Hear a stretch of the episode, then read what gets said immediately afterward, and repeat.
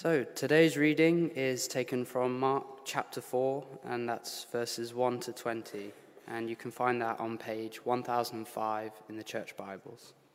That's Mark 4, 1 to 20, on page 1005. The parable of the sower. Again, Jesus began to teach by the lake.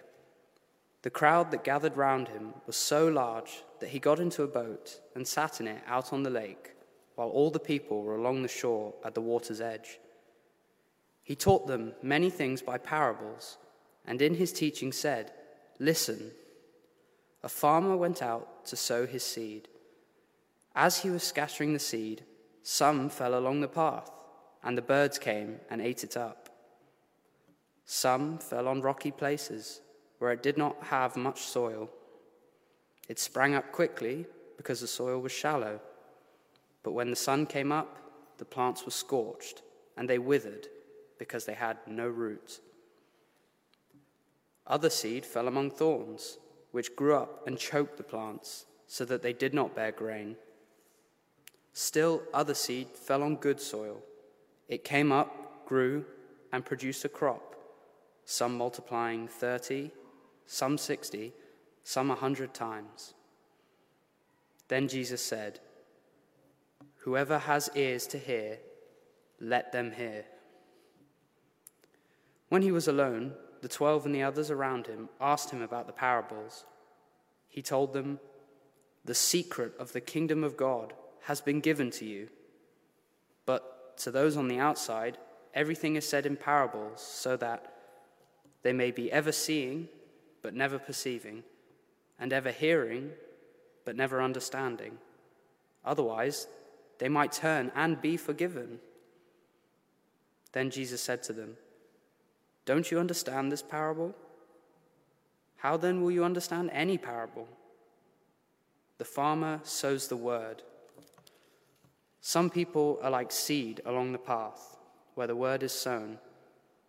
As soon as they hear it, Satan comes and takes away the word that was sown in them. Others, like seed sown on rocky places, hear the word, and at once receive it with joy. But since they have no root, they only last a short time. When trouble or persecution comes because of the word, they quickly fall away. Still others, like seeds sown among thorns, hear the word, but the worries of this life, the deceitfulness of wealth, and the desires for other things come in and choke the word, making it unfruitful. Others, like seed sown on good soil, hear the word, accept it, and produce a crop. Some 30, some 60, some 100 times what was sown. This is the word of the Lord. Thanks be to God.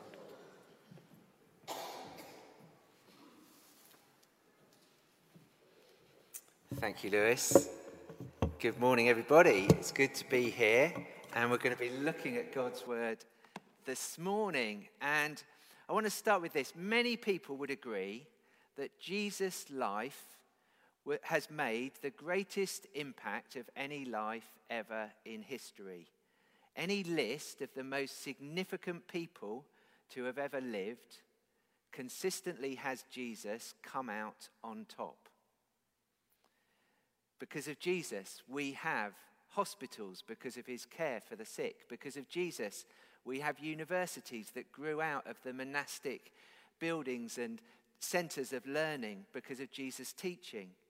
Because of Jesus, we have some of the most beautiful buildings in the world. Incredible art and music has been inspired by him, as well as leaders down through centuries. The whole of Western civilization is based upon Jesus' values it could be said that Jesus has had the most fruitful life that's ever been lived. And our calling is to become like Jesus. So, our calling as disciples is to be fruitful.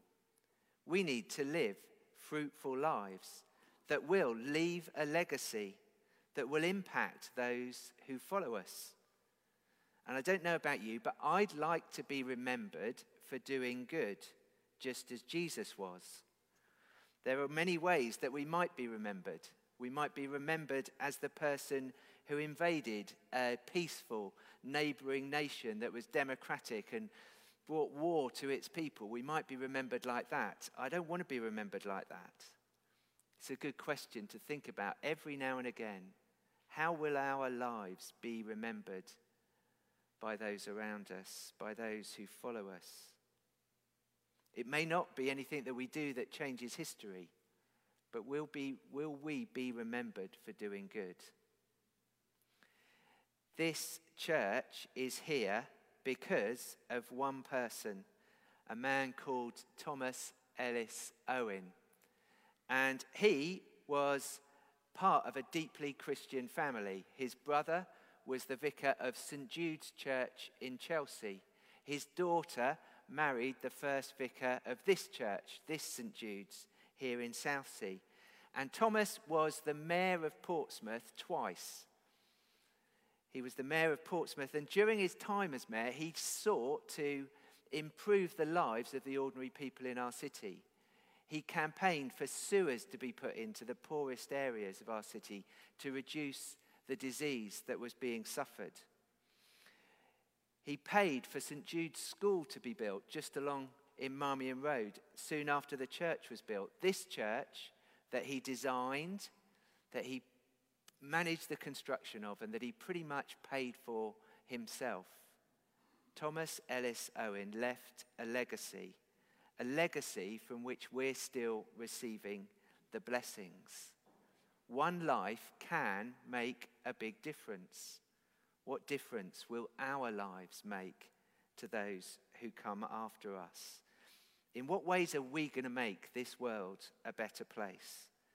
So, this morning we're going to visit all four Gospels as we look at how important this message of fruitfulness was to Jesus. It was at the very heart of all that he taught. And first, we're going to begin in Mark's Gospel with this passage that uh, Alex read to us, and it's going to be uh, the start of our journey through all four Gospels. So, if we Start in Mark's Gospel, and you might want to turn to that uh, in your Bibles. And Jesus tells us this parable about the sower and the seed. And in this, in this uh, parable, it's obvious that we are meant to be the good soil.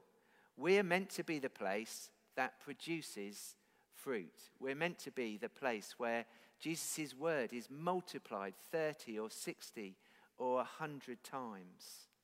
We're meant to be the good soil, the followers of Jesus. And it's amazing that Jesus' word is a word of multiplication. It's not just adding numbers, it's multiplying 30 or 60 or 100 times. And that all sounds good, doesn't it? That all sounds great. Wouldn't it be great if we all here multiplied uh, our belief in Jesus that many times. But we have to see that this parable is not just about the good soil, is it? There's three other types of soil that the seed falls on. Three other places that we need to look, that we need to be aware of.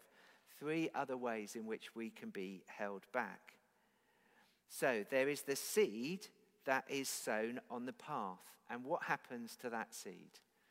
What happens to that seed? What happens to it. Oh, the slide's gone up. Sorry. That's okay. Jim's, Jim's on it. It gets eaten up, doesn't it? Gets eaten up by the birds. These pigeons don't look very evil, do they? But these pigeons are representations of the evil one, the devil. He comes and snatches the word from us.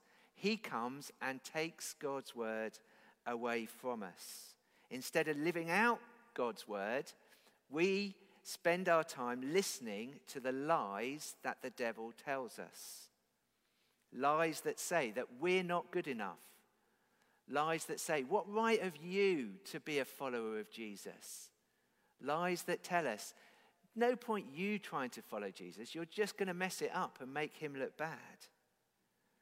There are two books that uh, I want to recommend this morning that we've been thinking about. Um, a bit here in church. This one, Live No Lies, by John Mark Comer. If we could have the next slide. These, uh, this is a really good book that talks about the lies that the evil one tells us, that rob us of God's good word in our lives.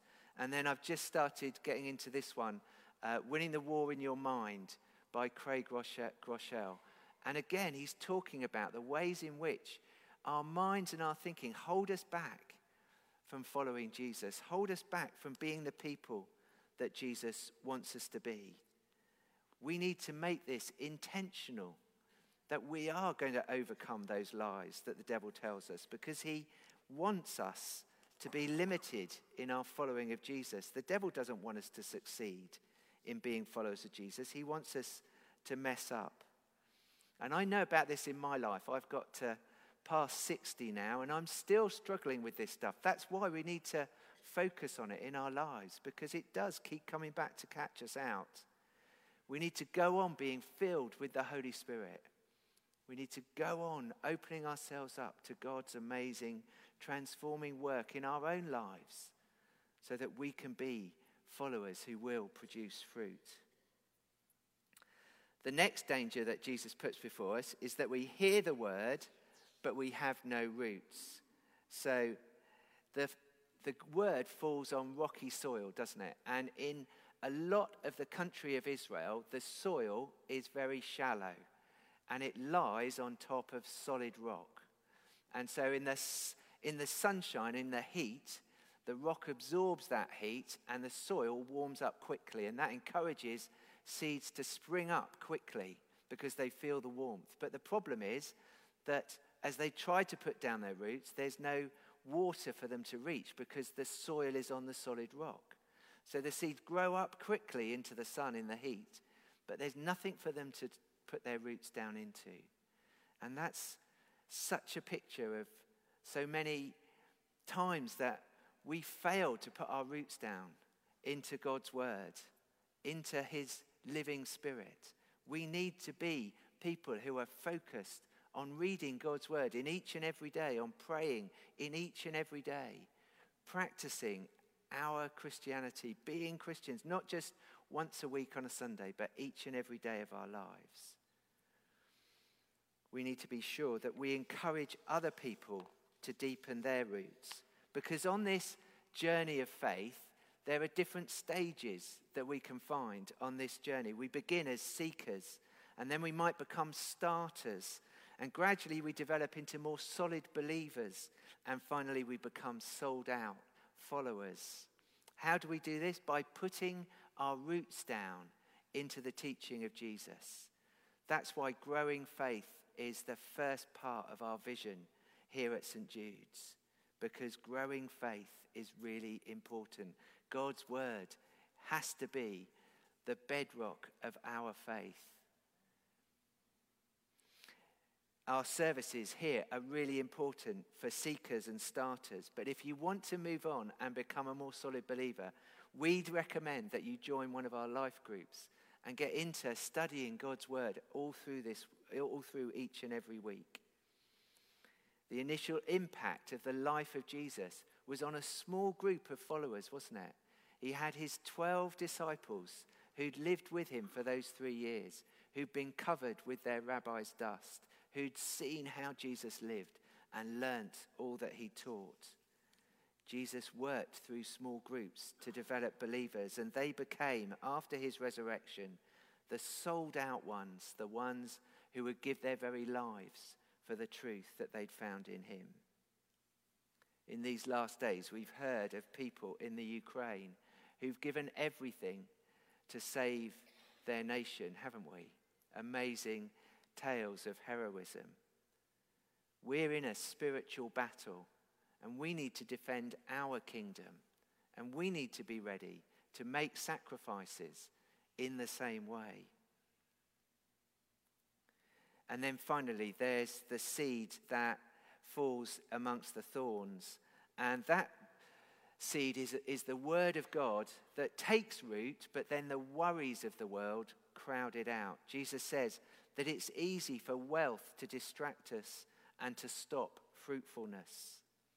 Instead of building up treasure in heaven, we settle for the superficial, shiny stuff that's on sale all around us.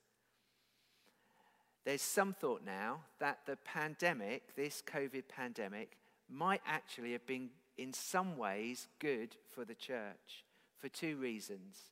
The first is that the pandemic stopped us doing lots of things, but focused us on doing things that still mattered. And some of the things that still mattered were the things like the food banks and Friday Fridge and street pastors. And the people around us, like the Portsmouth City Council, have noticed, as if for the first time, that we are doing these things because that's what we've always been doing, but we've honed down what we were able to do and we carried on doing the important things. And those important things, without all the distractions of the other stuff that goes on, have suddenly been seen by those around us. And then, secondly, this pandemic may have been good because it's cleared the ground and allowed new life to start. And we have found that some people haven't come back to church. And perhaps their lives have been and they uh, uh, have been filled with worries and cares, and their spiritual life has been crowded out, and they haven't come back. But we can see now that the people who are here are more focused and we need to be more intentional about getting on with doing the things that Jesus wants us to do. I believe that a church that focuses on growing faith and offering hope and sharing God's love is going to make a difference in our community. And perhaps we shouldn't seek to go back to where we used to be, but we need to make sure that we go forward into what God's got for us to do in the future. And it's interesting in both Mark and Matthew's gospel, just after this parable, there's another little story about seeds growing. And if you turn over the page in Mark chapter 4 and you get to Mark uh, chapter 26, Jesus tells this parable. He says, This is what the kingdom of God is like. A man scatters seed on the ground night and day, whether he sleeps or gets up. The seed sprouts and grows though he does not know how. All by itself, the soil produces corn first the stalk, then the ear, then the full grain in the ear. As soon as the corn is ripe, he puts the sickle to it because the harvest has come. Jesus is saying that if we get things right, his message is powerful enough to make growth happen. But we need to focus on him and his message we need to be confident that the church's natural state is to be a place of growth. We now have a great vision. We are seeking to allow God's word and his spirit to lead us. And we have the right people in the right places and the right structures in place that we should be a place now where we expect growth. We expect to see growth. Because Jesus' message has been growing for the last 2,000 years, and it's still growing in unexpected places like China or Iran. The number of Christians are increasing because Jesus' message grows. There have been many predictions over the last two centuries that the time of religion has ended, that God is dead. But I don't see that. If anything, God is back. And this message of Jesus just goes on growing. On our Alpha course, earlier on in the course, somebody said that's, uh, that's all well and good. You might say that a third of the population of the planet follow Jesus. That's the statistics. She, she said, You might say that, but why isn't there more people who follow Jesus? And Jesus tells another parable if we go back to Matthew's Gospel, chapter 13. After he's told the parable of the sower, Jesus tells the parable of the weeds. And he says that when there was, uh, uh, the kingdom of heaven is like a man who sowed good seed in his field, but while everyone was sleeping, his enemy came and sowed weeds amongst the wheat and went away. And when the wheat sprouted and formed ears, then the weed also appeared. And the owner's servants came and said to him, Sir, didn't you sow good seed? Where did the weeds come from? An enemy did this, he replied. And the servant asked him, Do you want us to go and pull them up? No, he answered, because while you're pulling up the weeds, you may uproot the wheat with them. Let both grow until the harvest. At that time, I'll tell the harvesters to collect the weeds and tie them in bundles to be burned, and then gather the wheat and bring it into my barn. This picture was something that may actually have happened in Jesus' time. If people became too poor to pay their taxes, then they would have to sell their land. And one of the ways that you could force that to happen if you wanted to acquire more land was to go and sow weeds amongst their good crop so that that would damage their, their possibility of growing enough corn to raise the taxes, to pay the taxes to stay on their land.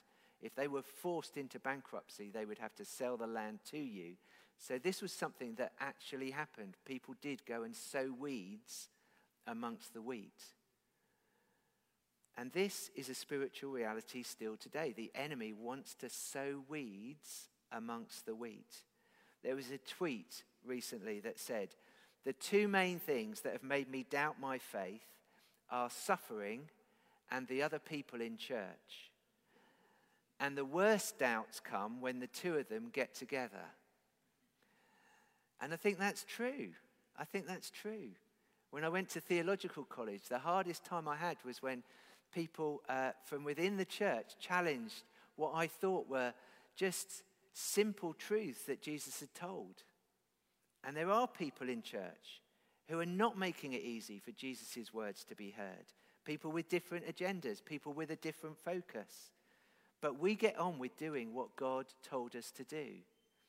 We don't seek to work out who's the weeds and who's the wheat. We spend our time being fruitful, getting on with God's mission. It said that the Russian Orthodox Church has aligned itself firmly with President Putin. Well, that's turned out to be a difficult place to be, hasn't it, right now? How do they stand with a dictator who's implemented this evil invasion? The enemy wants to distract us with promises of wealth and power and influence. Those temptations have always been there. Those were the temptations the devil put before Jesus, weren't they? Those temptations are still wreaking damage in the church. So we seek to put Jesus at the center.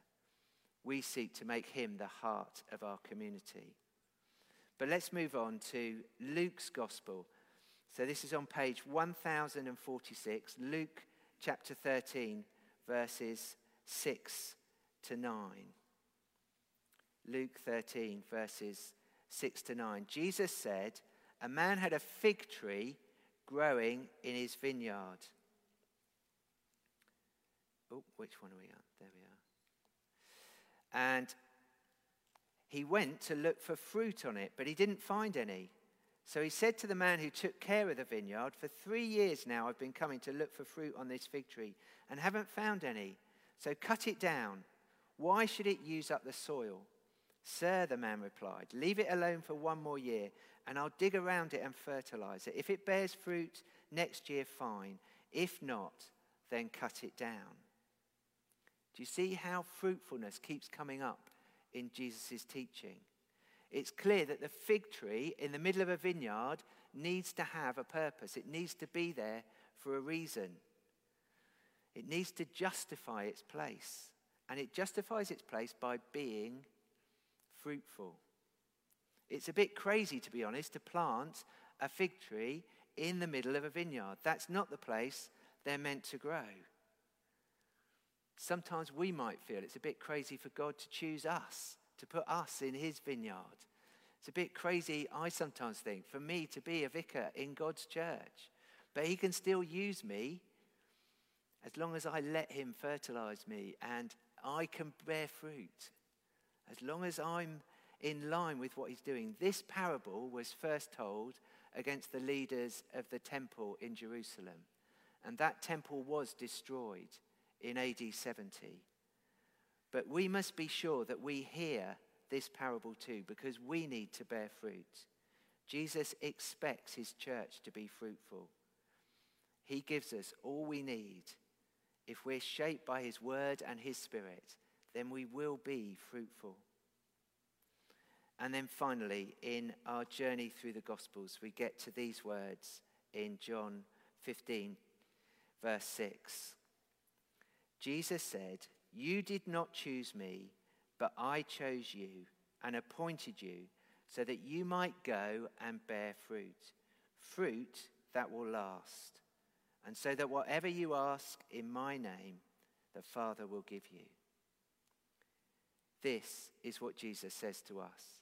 Hear these words Jesus has chosen us and appointed us to bear fruit for his kingdom. Jesus said this just after he said that I am the vine and you are the branches. If you abide in me, you can do so much.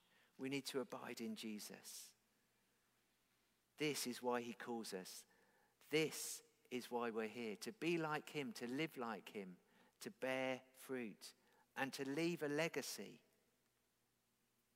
So we need to ask, don't we, this morning, where are we bearing fruit?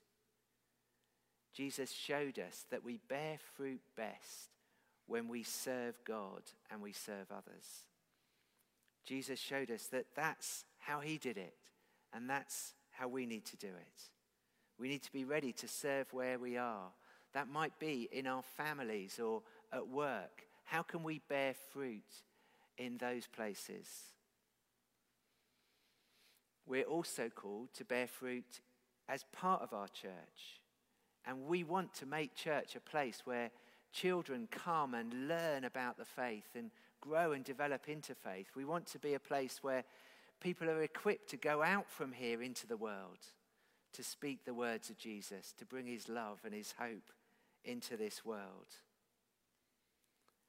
But in order to do that, we need to work together. We need to all commit to give our energy and our time to the work of the church. Your church needs you. We've already got over a hundred committed volunteers who've already been through safeguarding training and signed up with us here at St. Jude's. Uh, but where's God calling you to serve? What's He calling you to do? Because we still need people to step forward in lots of places in the life of our church. In our services, from the coffee team, we need volunteers there to welcoming people as they come in. In the children's uh, ministry. We need helpers to help the leaders to keep those going. And in the life of our church, in each and every day, we need people to step forward to help with reception and all sorts of places where we seek to be present during the week. Church was never meant to reflect our consumer society where we turn up and take what we need. That's not what church is meant to be like, is it? Church is to be a place where we come to follow Jesus, who came to serve. We turn up so that we can grow up and become the people that Jesus wants us to be. That's why we're here. So let's seek to be fruitful. Let's seek to leave a legacy. Let's seek to serve because Jesus called us and appointed us to go and bear fruit. Before I did this job, I was a, a, vet in a practice, and the practice was growing and it was successful and it was becoming a big practice. And that was perhaps what I thought my legacy would be to leave a big veterinary practice in that certain part of Hampshire uh, where I was. And, and building things up that are good and successful isn't a bad thing to seek to do. But God stepped in and said, Look, I want you to bear fruit that will last. And when we bring someone to Jesus, when we tell someone his life giving truth, when we change their destiny from just a life in this world to an everlasting life with him, when we do that, that's when we bear fruit. That lasts. That's really lasting. That's everlasting fruit. Jesus called us and appointed us to go and bear fruit, fruit that will last.